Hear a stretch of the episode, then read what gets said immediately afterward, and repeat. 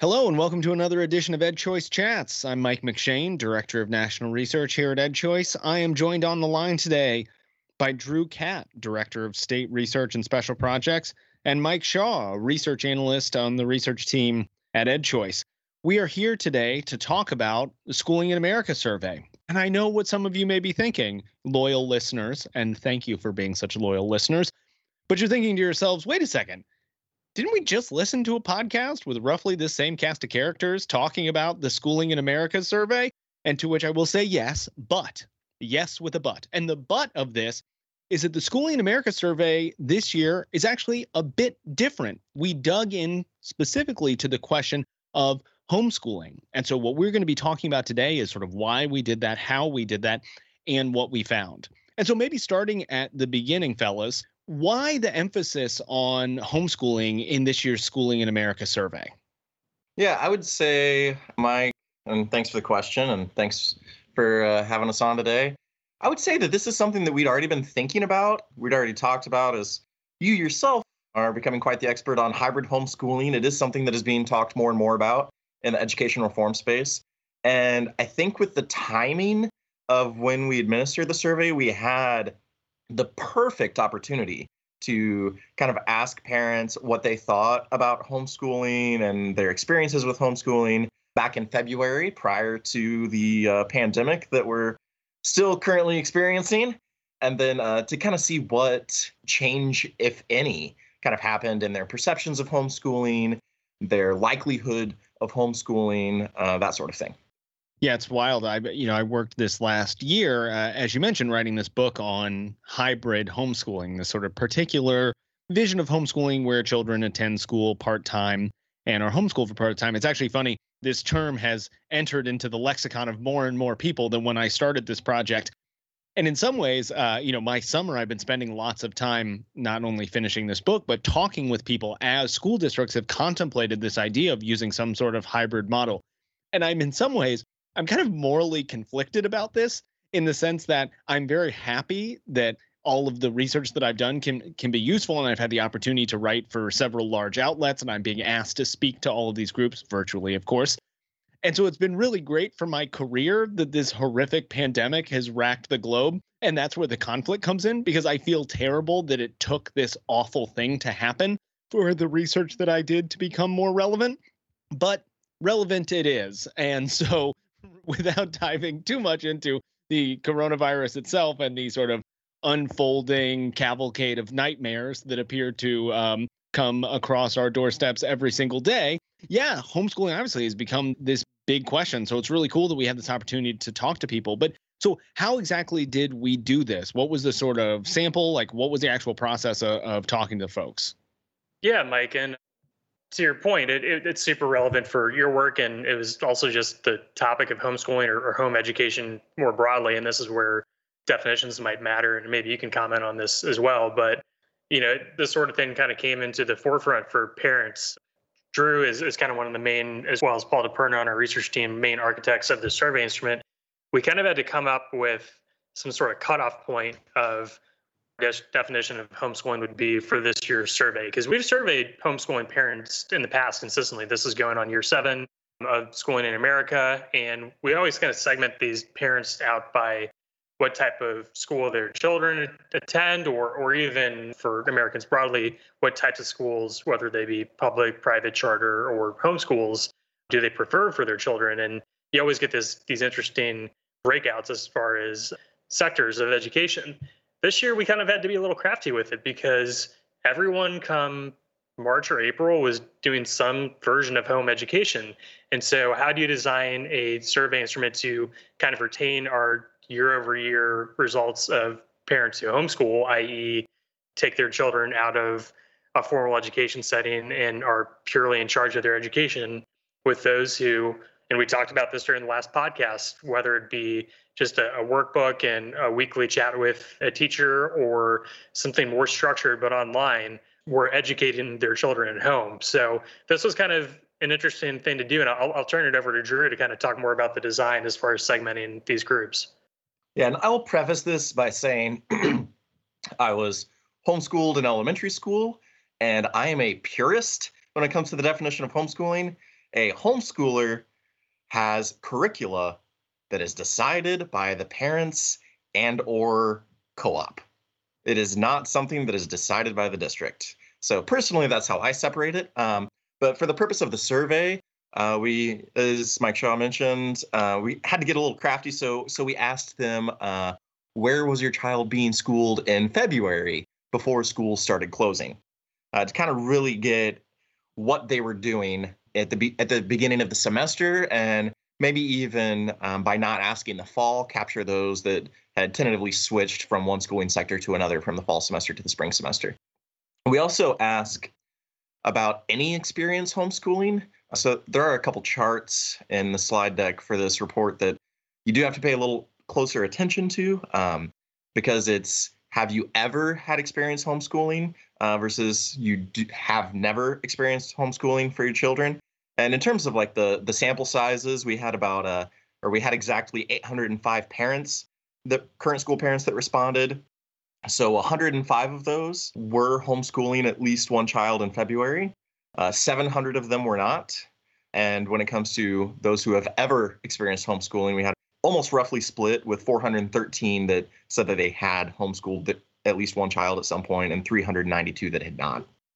Well, I think that's a really important point for for a couple reasons. So I think first, I'm very glad, Drew, that you were clear about the definitions here because that has definitely been a robust conversation in sort of homeschool school choice world of what do we call this thing that everyone did in in the in the spring and many more people may be doing in the fall it's is it really homeschooling or is it schooling at home and i think you harken upon that key issue of control. So it's who controls the education there who controls what children are learning.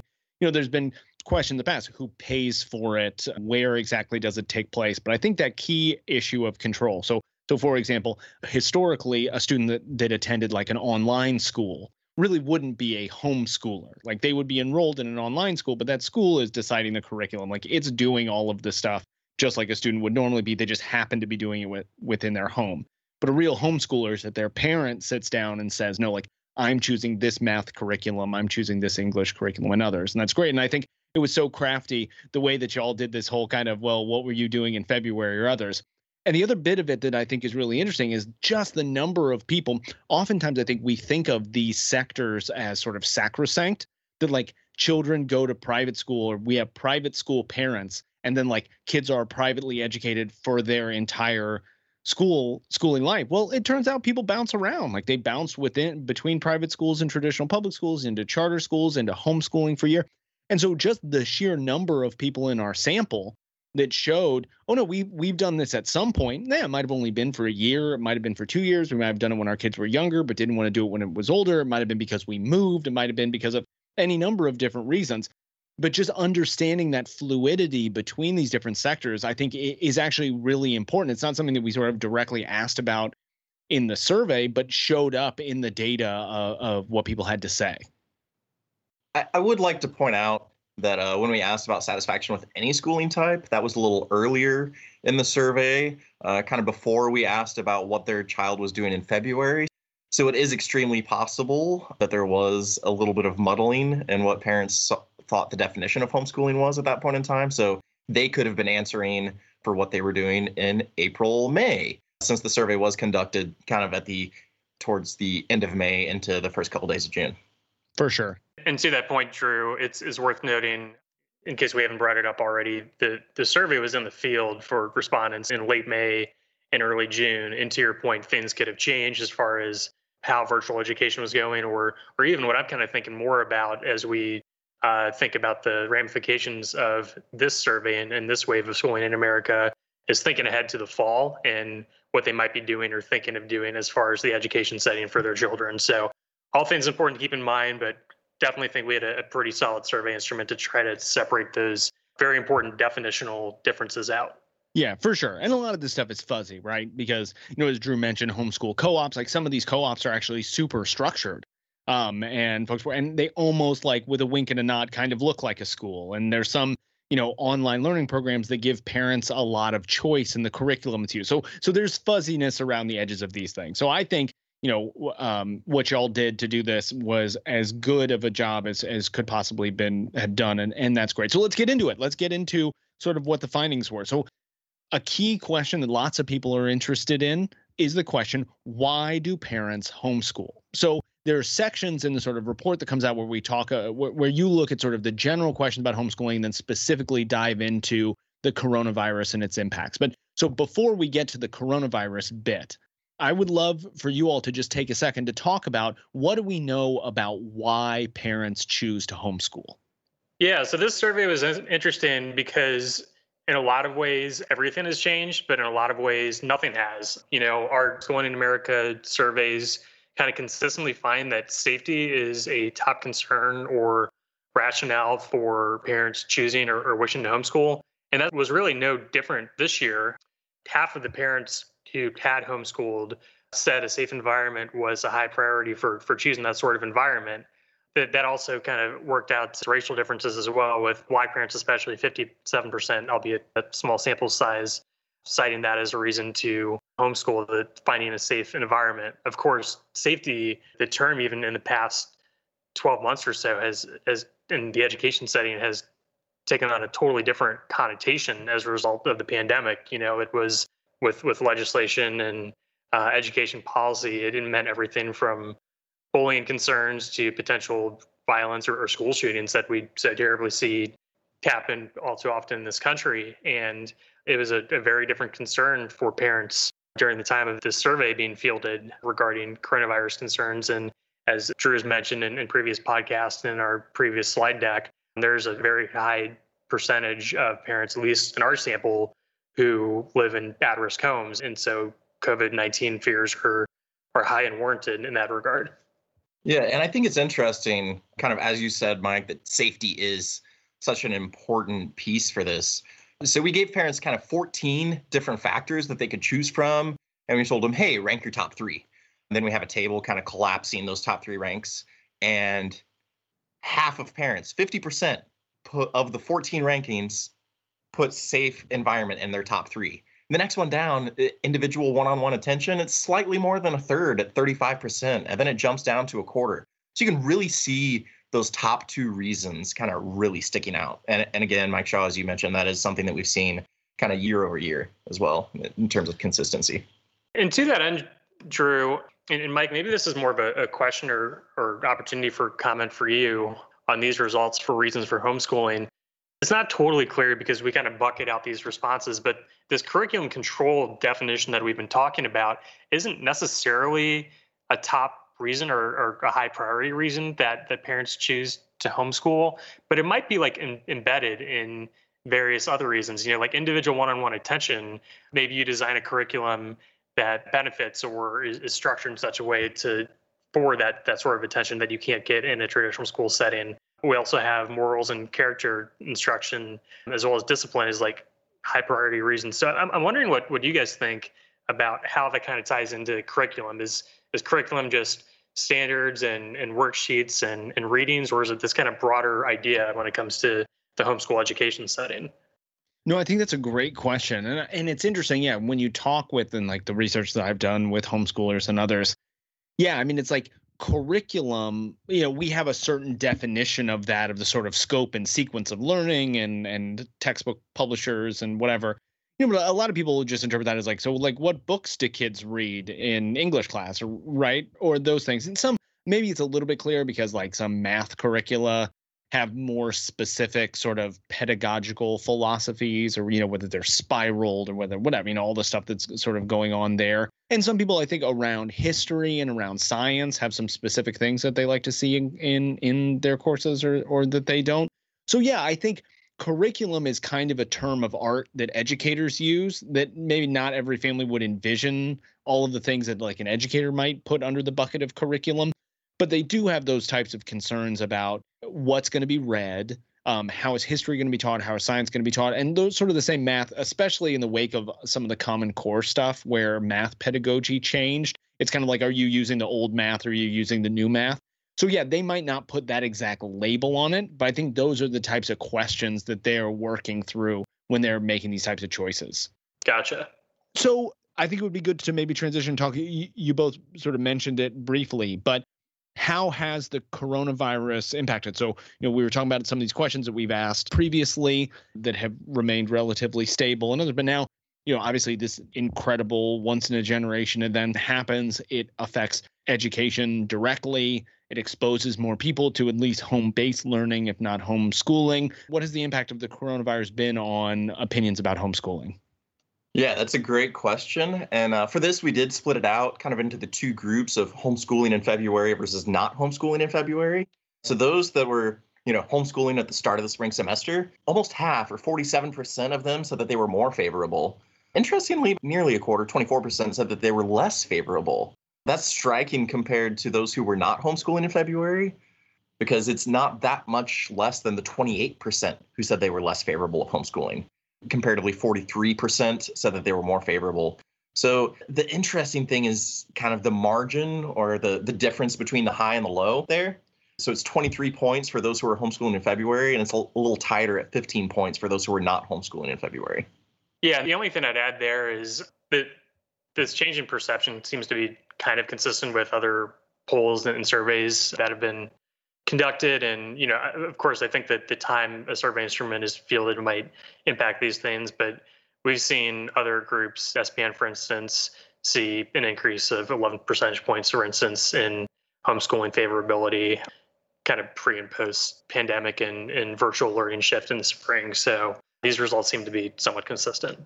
I'm also wondering how much parent preferences are coming into this for those of you who have been following along Schooling in America over the years, we like to ask a split sample question about if it were your decision and you could select any type of school, what type of school would you select in order to obtain the best education for your child? And then we have another version of that where we add the phrase, and financial costs and transportation were of no concern.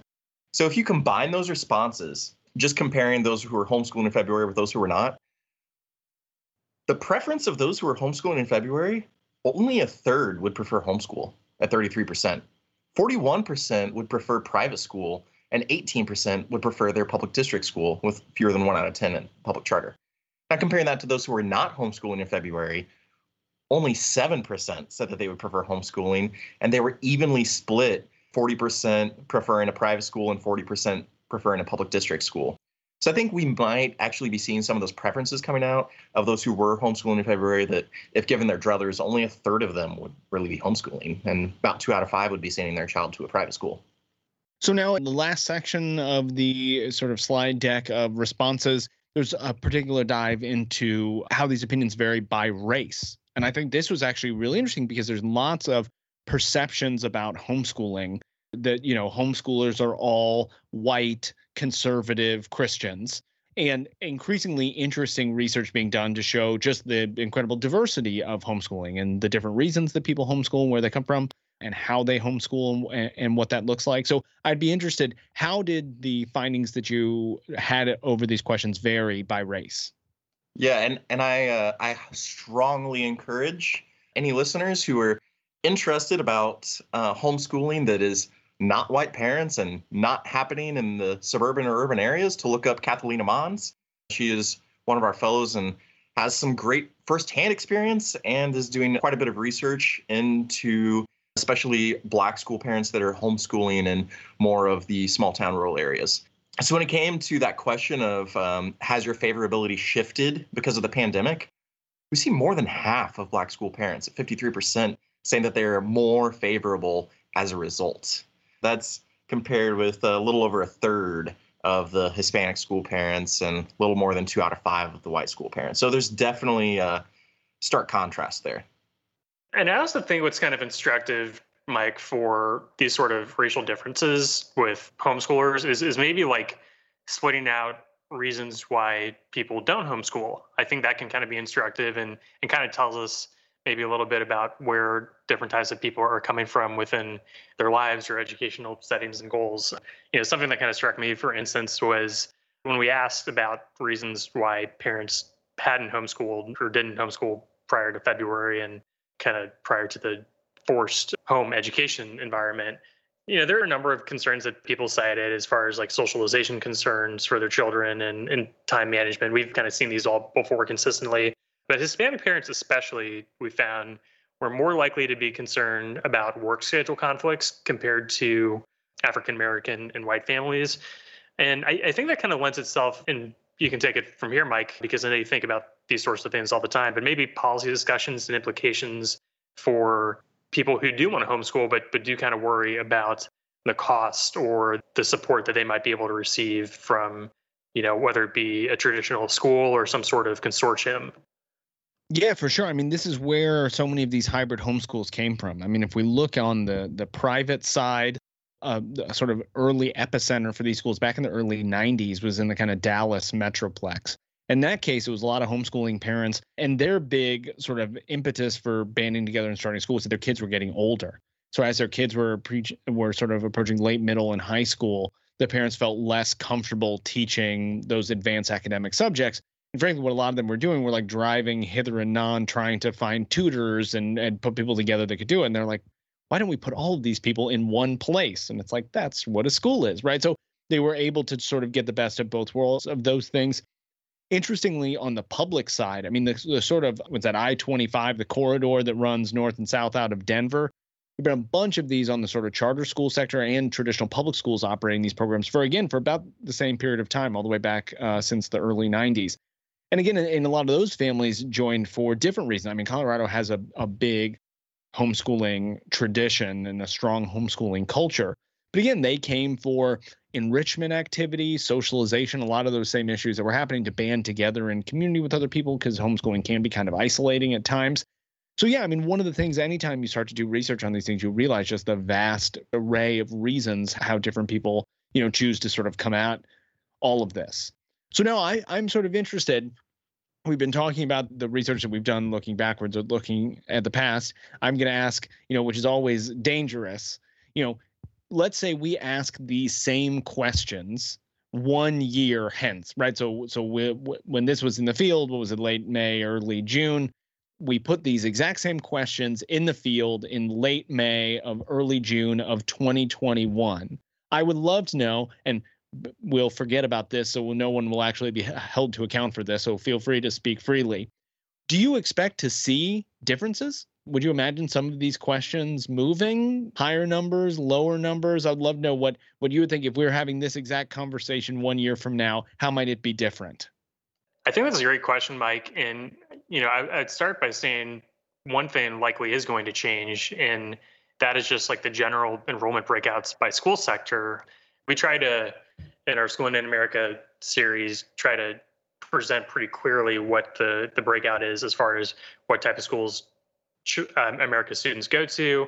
Homeschooling kind of consistently, based off federal data, it's it's consistently about three to four percent of American students do homeschool, and you know you see reports out of various states with homeschooling applications going through the roof, kind of parents getting together and learning pods, and and just with the potential lack of in-person schooling or kind of hybrid models with, with virtual learning that some parents might not like, we're kind of expecting that number to increase at least for the intermediate term. And I think that kind of lends itself to differences just because it's going to be, and you talked about this, like education is not static. You know, people kind of go in and out of different school sectors or or settings, but I do think a vast majority of these new homeschoolers are going to be different types of, of homeschoolers with different experiences, and that'll lend itself to some different results. So I'm not quite sure right now what the change might be, but I'm I'm definitely expecting some differences as the population of homeschoolers likely grows and evolves. No, and that's a really interesting point too, because I think one of the things, at least in my mind, when I initially thought about this, we tend to use the sort of, if we think about the flow of who changes sectors, at least in my mind, the default is sort of public school students. So it's like, where will public school students go next year? And based on their you know their online learning plans or whatever that might affect it but remember you know we also have kids in private schools and we have kids in charter schools and the question is where are they going to go i mean one for someone at least of, of my ideological predilections one of the sort of unfortunate things happening right now is the real squeeze that's being put on private schools you know private schools that are in places where they're not able to open in person and thus are going to be offering online learning you have lots of families, especially sort of middle class or or families who are struggling financially, who really scrimp and save to be able to attend private schools saying, look, if I'm getting online learning, I might just take the public school one, right? Because it's probably not going to be very good, but not very good and free is different than not very good and expensive. So there is going to be this really interesting question of how did the you know it's you almost imagine one of those graphs that's done where we start with each of the sectors on one side and you sort of draw lines showing where they flow into each one. Because you imagine who knows some private school people might go to public school some public school people might go to homeschooling some public might go to private and sort of how those flows happen. And i think we're going to see this amazing mishmash of people going in all of these different directions. I don't know drew what do you see happening? Yeah i mean just based on the survey that we did alone like nearly a quarter of parents who were not homeschooling before the pandemic indicated they are very likely to do so uh, full time or part time on their own next school year. I mean, I'm not entirely sure what part time homeschooling would be. Maybe it's more hybrid homeschooling. And maybe they're thinking that, oh, their district is doing a hybrid schedule and they're in person half the time and virtual half the time. And that's part time homeschooling. So, uh, again, the definitions are a little fuzzy and hard, but still, even 15% saying that they're very likely to do so full time, and another 11% being somewhat likely to do so full time is, I think, striking. And even those who were homeschooling in February, there are going to be some changes there with 2% saying that they're not at all likely to continue homeschooling. Yeah, for sure. I mean, that's a really great point. And even even if some fraction of those groups of people actually go through with this, we're, we could still be talking about hundreds of thousands or millions of children and tens to hundreds of millions of dollars in funding following them. So, well, look, gentlemen, this was all super interesting. Drew, I see you want one. Go for it. No, actually, I wanted to pivot this to Mike Shaw to talk about the demand in homeschooling that kind of has been happening in some states in terms of applications and shutting down some websites and how that might be kind of a canary in the coal mine, so to speak, of things to come.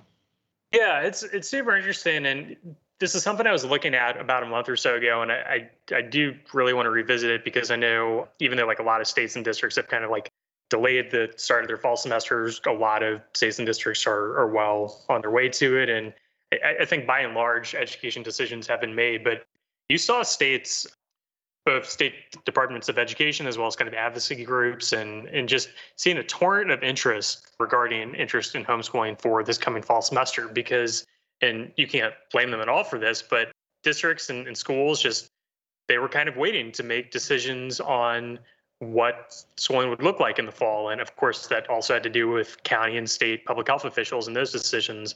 But you saw some really interesting cases I'm based in Arizona right now, and there's some reports of tens of thousands of new homeschooling parents in Maricopa County, which is where Phoenix is, the largest county in the state. You saw parents in North Carolina literally crashing the state's homeschooling application website. And so you're definitely seeing a surge of demand. It, I think it's going to take some time and, and just especially with the way federal data sets lag to see kind of how big this rush into homeschooling for the semester at least may be but I definitely think the interest is there and I could see it maintaining for quite some time.